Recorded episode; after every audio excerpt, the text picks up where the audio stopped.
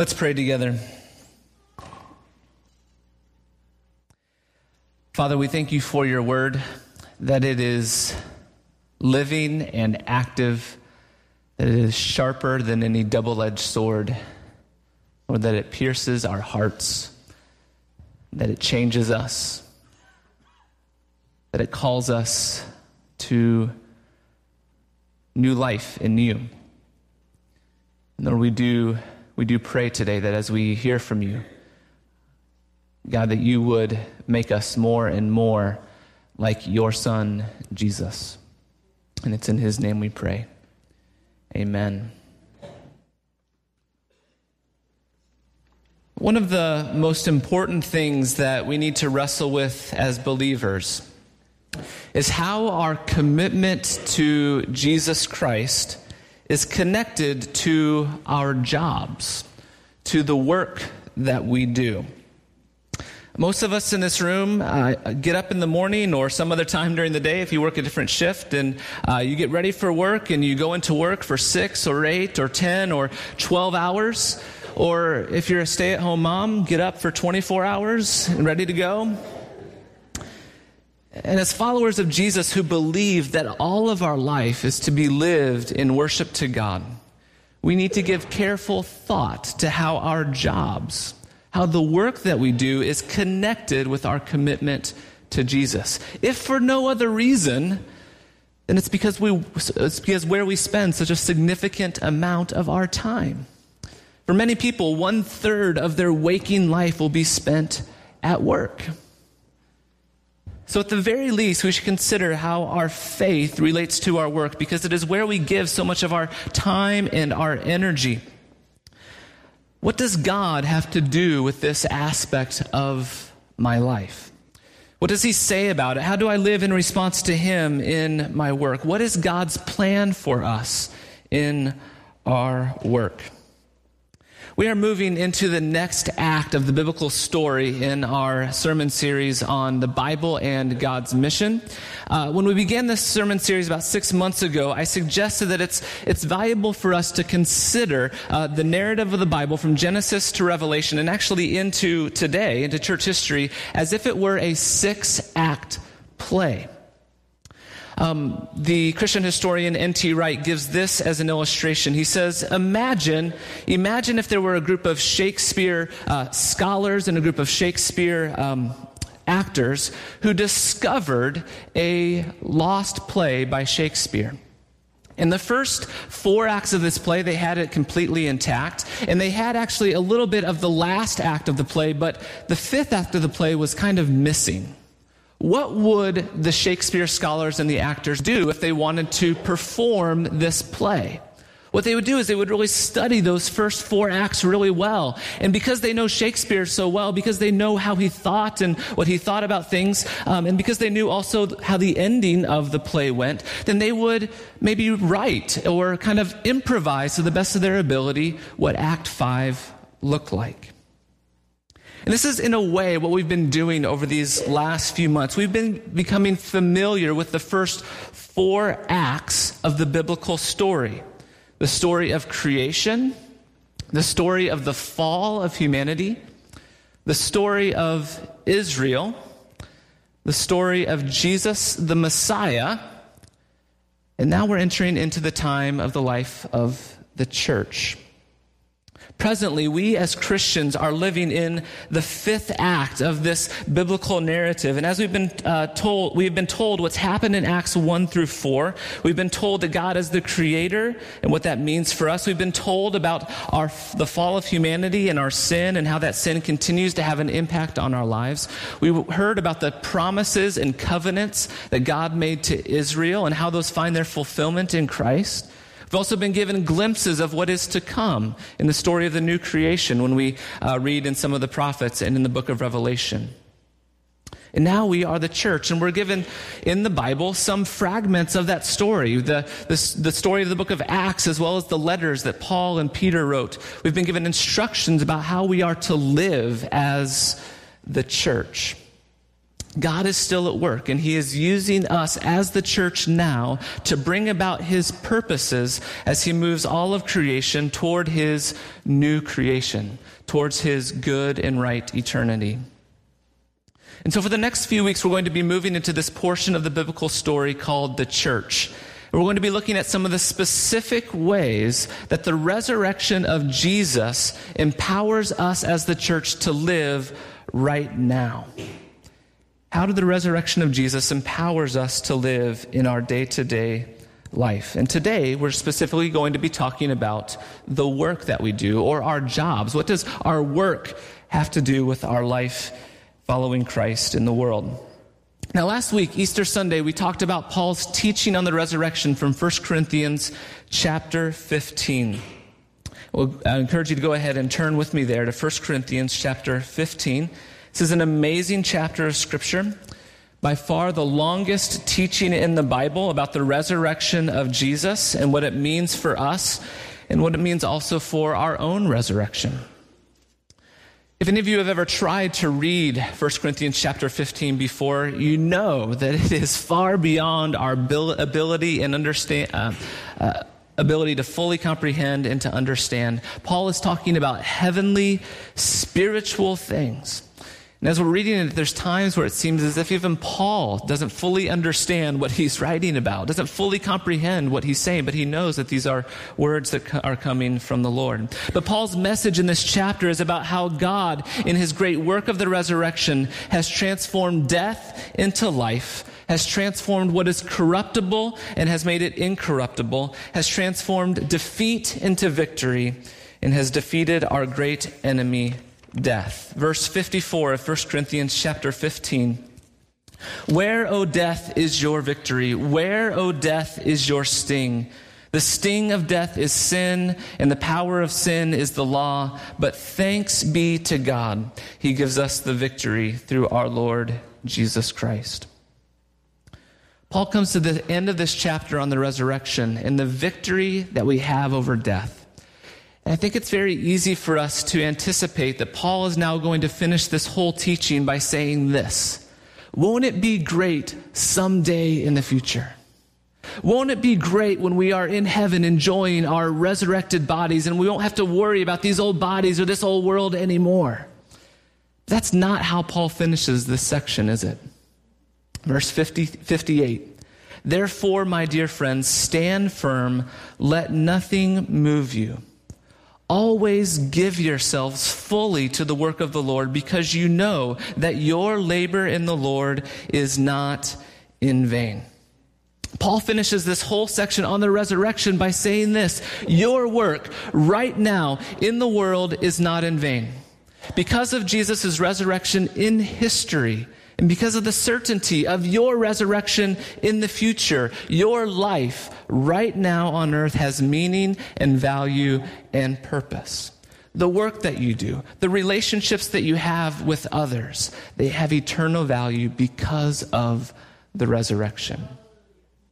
Paul's re- reflection on the resurrection moves him to reflect on life in our present world. Throughout the chapter, he celebrates the incredible future that we have because of the resurrection. And because of that future, he moves our attention to faithfulness here in the present. Because of the reality of Jesus' bodily resurrection in history, your life now can have meaning. Your life can be lived not in vain. The work that you do for the Lord can have eternal purpose. We are not simply saved souls who are waiting for heaven. We are men and women whose spirits have been made alive to God. We can live now in the power of the resurrection and, in the hope of the bodily resurrection that is to come. And I noticed this past week, even after he gets past um, his discussion of the resurrection, look at verse six, uh, chapter 16, verses 1 and 2. Now, about that collection for God's people. Do what I told the Galatians churches to do. On the first day of every week, each one of you should set aside a sum of money in keeping with his income, saving it up, so that when I come, no collections will have to be made. He says, after talking about the resurrection, hey, uh, I'm coming to visit you and have the cash ready when I get there. because your brothers and sisters, they need it. Reflection on the resurrection leads Paul to the very practical, this worldly life of faithfulness. For Paul, the resurrection gives everything meaning and purpose. So, for these next few weeks, 1 Corinthians 15 58 is going to be our theme verse. I'm just going to read it again here. Therefore, my dear brothers, stand firm, let nothing move you. Always give yourselves fully to the work of the Lord because you know that your labor in the Lord is not in vain.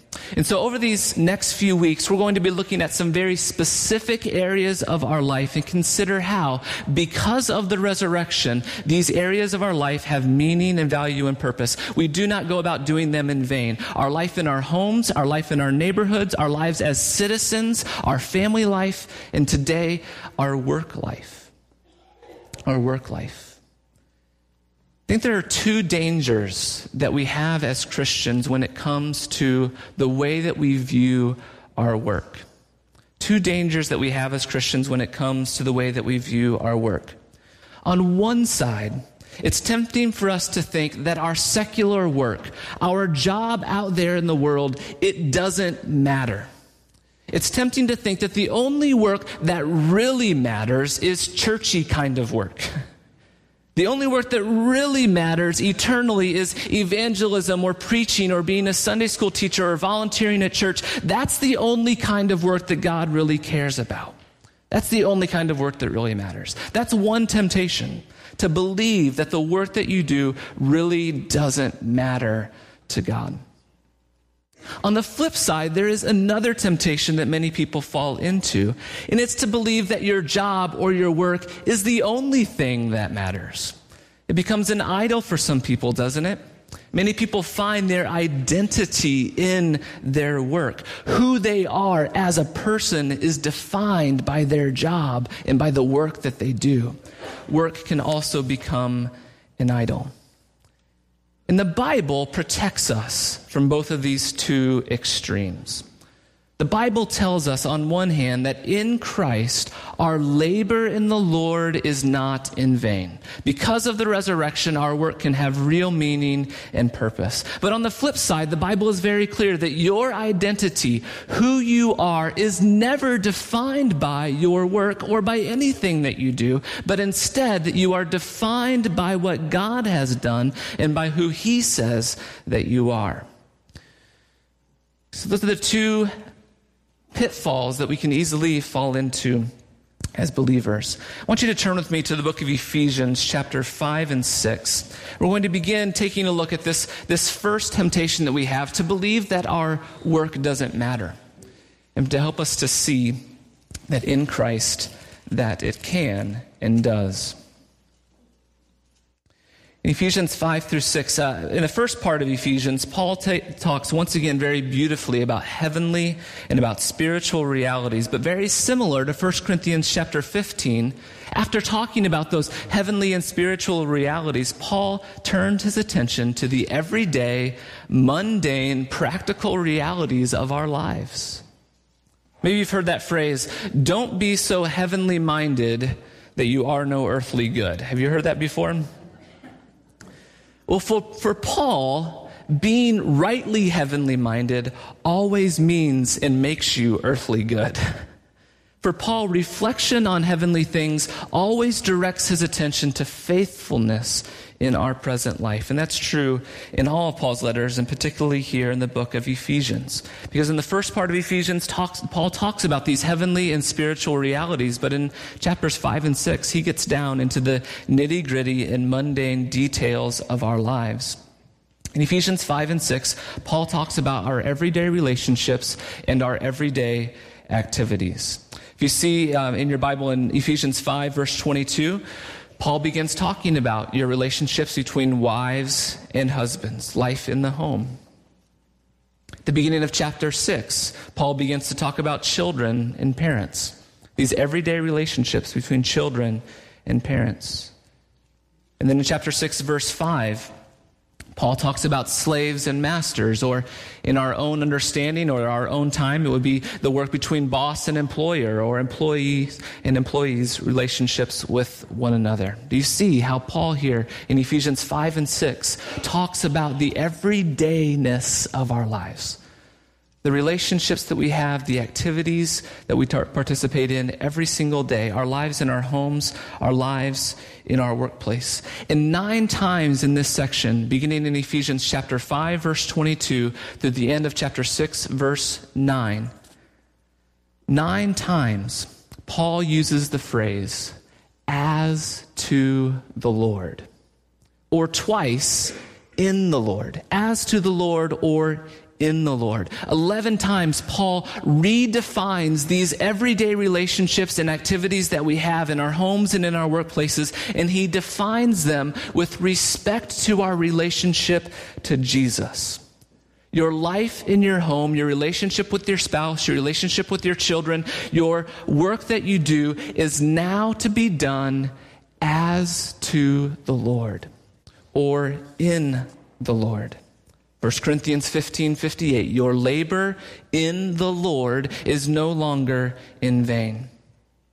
As followers of Jesus, our everyday, mundane, get up in the morning, get the kids ready for school, get yourself ready, and go to work, all of that, Paul says, is now defined entirely by your relationship to Jesus. It is now done as to the Lord or in the Lord we tend to divide up our lives.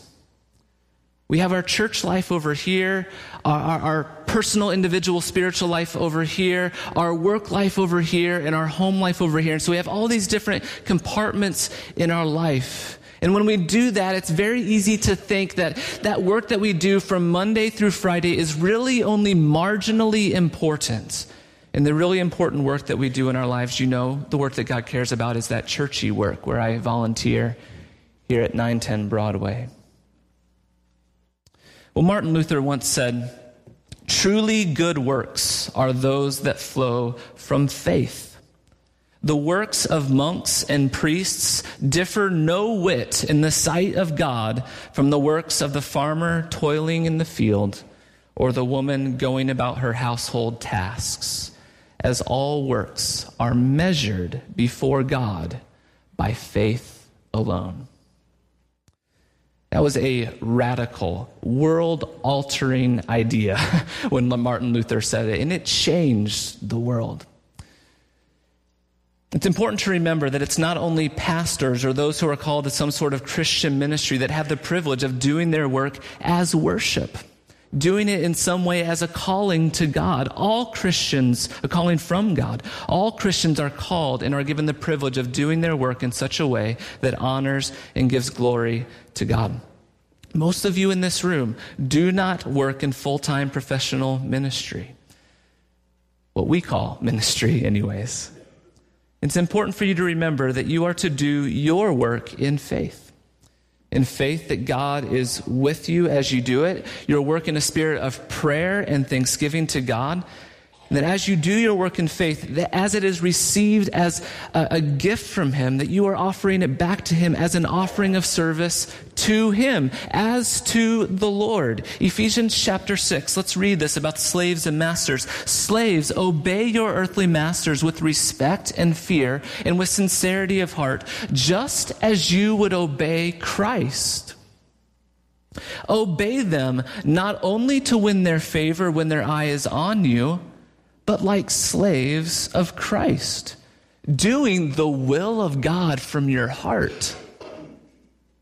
As you do your work, Paul says that that work can be a work that you are doing the will of God from your heart. Serve wholeheartedly as if you were serving the Lord and not men, because you know that the Lord will reward everyone for whatever good he does, whether he is slave or free. Paul is not talking to pastors here. He's talking to slaves and masters, people who are doing common, everyday work. Worship, as I think we know well here at Broadway, worship is not something that happens here on Sunday mornings from 10 o'clock to 11:30. our whole life lived before God is called to be a life of worship. To live in the power of the resurrection in our life means that we need to refuse this separation between our church life and our life with God out in the rest of the world. Your work is worship and service to God. At least if you listen to Paul's words when he says to us to do that as unto the Lord. Romans 12, 2, offer your bodies as living sacrifices, holy and pleasing to God. This is your spiritual act of worship. The way that you use your bodies, the way that you work each week, the way that you interact with people each week, that is your spiritual act of worship, Paul says. Do you remember what Adam and Eve were placed in the Garden of Eden to do at the very beginning? They were gardeners. They were gardeners. God placed humanity in the garden and he says to them, work it and take care of it. This is before sin ever entered into the world. Before the fall of humanity, before humanity sinned, there was good work for human beings to do. God created the world in such a way that the world needs human beings to put our minds and our hands to good work in order to make God's created world flourish as it was intended to. The Garden of Eden needed a gardener. Now, God certainly could have created the world in some different way, but He chose to create the world in such a way that it required human work to make it flourish. And part of what it means to be made in God's image is that we've been given the capacity to take the world's resources and to create new things, to imagine new possibilities, and then to collaborate with other people who have other gifts and skills and to work together with the world's resources to make new things that contribute to human flourishing on this planet. God is at work. His mission is that the whole earth will be filled with His glory. And one aspect of that plan is fulfilled when we, as human beings made in God, God's image, put our minds and our bodies to good work that contributes to human flourishing and to the common good. The calling of Adam and Eve in the garden was to be gardeners to work it and to take care of it. This is a paradigm or an image for all work that human beings do. What a gardener does is, is takes the raw material of the garden, this material that God has created, and the gardener takes it and arranges it in something, some way that can be useful to us or beautiful in some way. An artist does this with colors and paints. An artist takes paints and arranges that onto a canvas in order to make something that we hope reflects truth or beauty. A musician does that with sound, takes sound and arranges it in such a way that it makes it beautiful. A business person does this with people and with machines and with products, arranges and does these things in such a way that brings about something new that didn't exist before. Accountants, aren't we glad for accountants in April? Accountants do this with numbers and with money. They arrange these things and bring order to them.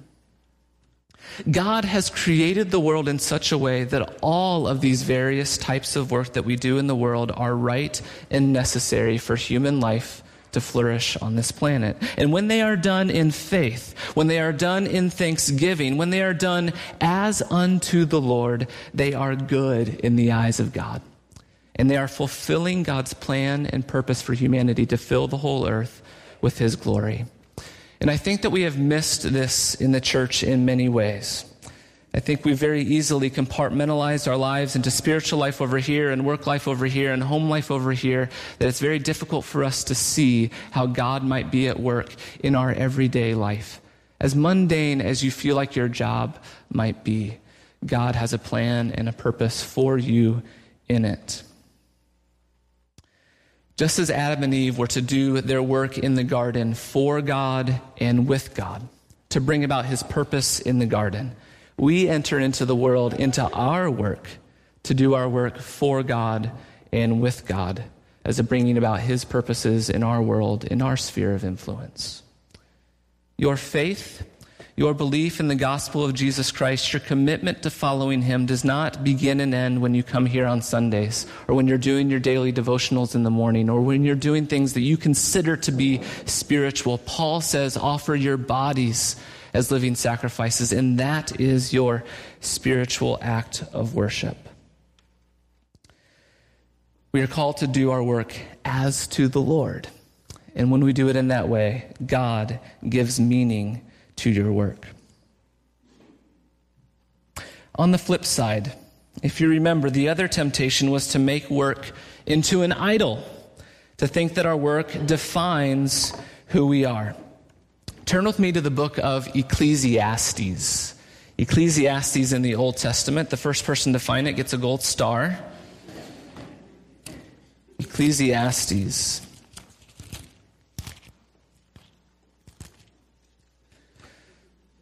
Ecclesiastes is a wonderful book. I've never preached on it, um, at least at length. Um, but I was reading it this week, and it is just a wonderful book when we try to think about uh, bringing meaning into our life, which is strange because the book begins like this Meaningless, meaningless, utterly meaningless, everything is meaningless. That's how the entire book begins. Meaningless, meaningless, utterly meaningless, everything is meaningless. And you read through the book of Ecclesiastes, and everything is meaningless. Learning is meaningless. Pleasure is meaningless. Sex is meaningless. The sun is meaningless. The seasons of the year are meaningless. Gardening is meaningless. Wealth is meaningless. And Ecclesiastes tells us that your job is meaningless. Ecclesiastes chapter 2, I'm going to read verses 4 through 11 and then verse 17. This is Solomon writing the king of Israel. He says, I undertook great projects. I built houses for myself and planted vineyards. I made gardens and parks and planted all kinds of fruit trees in them. I made reservoirs to water groves to flourishing trees. I, I bought male and female slaves and had other slaves who were born in my house. I also owned more herds and flocks than anyone in Jerusalem before me. I amassed silver and gold for myself and the treasure of kings and provinces. I acquired men and women singers and a harem as well, the delights of the heart of man. I became greater by far than anyone in Jerusalem before me. In all this, my wisdom stayed with me. I denied myself nothing my eyes desired. I refused my heart no pleasure. My heart took delight in all my work. And this was the reward for all my labor. When I surveyed all that my hands had done and what I had toiled to achieve, everything was meaningless, a chasing after the wind. Nothing was gained under the sun. Verse 17. So I hated life because the work that is done under the sun was grievous to me. All of it is meaningless, a chasing after the wind. I hated all the things I had toiled for under the sun because I must leave them to the one who comes after me. And who knows whether that will be a wise man or a fool. Yet he will have control over all the work into which I have poured my effort and skill under the sun. This too is meaningless. So my heart began to despair over all my toilsome labor under the sun. For a man may do his work with wisdom, knowledge, and skill, and then he must leave all he owns to someone else who has not worked for it. This too is meaningless and a great misfortune. What does a man get for all the toil and anxious striving with which he labors under the sun? All his days is work. All his days, his work is pain and grief. Even at night, his mind does not rest. This too is meaningless. Doesn't seem like a very helpful scripture to help us understand the meaning of work, does it? We have to read Ecclesiastes in the right way. The wisdom of Ecclesiastes it reminds us that all things must have their proper order in our lives. Most of the book of Ecclesiastes is written as if Solomon had blinders over his eyes that did not let him see God or heaven. What Solomon is saying in these verses is that he did all of these things for who? For his own pleasure He did all of it not as unto the Lord, but as unto himself. This chapter is written from the perspective of someone who pursued really hard after the things of this world without thought of God. He sought to find meaning and identity and hope and purpose and joy in the things of this world as ends in and of themselves without any reference to God and God's purposes for those things. And when those things are pursued in that way, they will be meaningless. All areas of our life can become an idol. Our jobs, our homes, our families, our marriages, our children, all of these areas of life can become idols for us if they become our source of meaning and significance. And Ecclesiastes tells us that the moment that we do that, the moment that we find our source or our meaning or our purpose in those places rather than in God and in relationship to Him, then all of those things will become meaningless and purposeless. Meaning and significance come from God. It is in God that we place our hope. It is in God that we find our true identity. It is God, in God, that where our meaning in life is found. And what Ecclesiastes teaches us is that when we have those blinders on, when we do not allow God to define our lives, and when we do not allow God to define our work in the world, when we do our work as unto ourselves rather than as unto the world, our work will be frustrating and meaningless, meaningless, utterly meaningless. Everything meaningless. The Bible, and especially the book of Ecclesiastes, tells us that our job is good. But it is only good as it is understood as a gift from God, as a way for us to serve God, and as one more way for us to be with God. When our job loses that purpose, when we place too much weight on our work by hoping that it will bring us meaning in our lives, when our work becomes the place where we find our identity, or when we despair because our job is just so terrible that we have no identity, then our jobs will become meaningless and frustrating because your work or your job was never intended to fulfill that role in your life. Meaningless, meaningless, utterly meaningless. Everything is meaningless. Our jobs are meaningless in and of themselves. When we invest in them our hope and our identity, they can do nothing but disappoint us. And we all know that. We all know that from our own experience. Our job will only be frustrating if we try to give them more meaning than they were ever meant to bear. But the message of the gospel is that your identity your meaning and significance is already located someplace else. It's already located in the mind and work of God.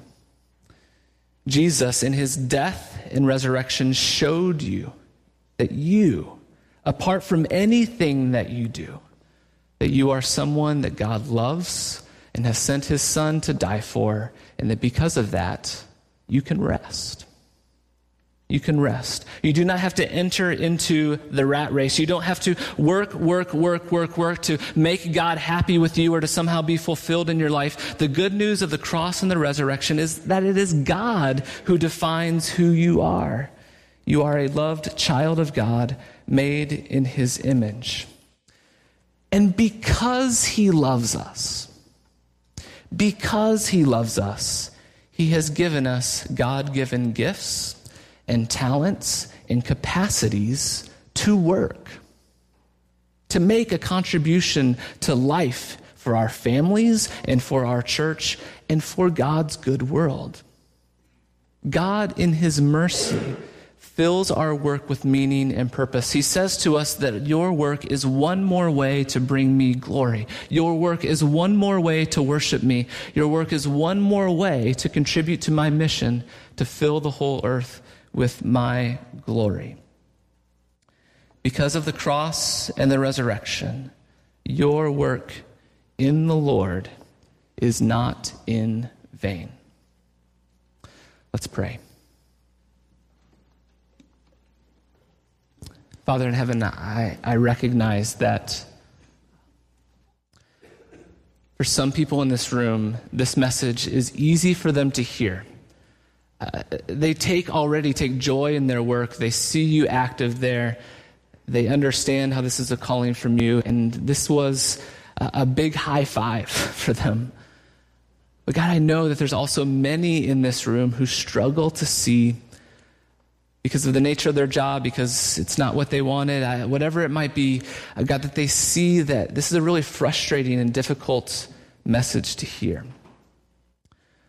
And so, Lord, I pray, uh, especially for them, that today, Lord, that they would see and know that it is you, it is you who is the source of their identity and their hope. And from that place, they can enter into whatever job that they are doing and see it as an act of worship as unto you. So, God, wherever we are today on that spectrum, Lord, I, I, pray that you would help us today. Lord, help us to have a proper perspective on the work that you've given us to do. And Lord, I pray that as we go into the workplace, that we would be the people who are filled with the most joy, knowing that this work isn't done only for a paycheck or only to move up the ladder or only to satisfy a boss but it's a work that is done for you. I pray these things in Christ's name. Amen.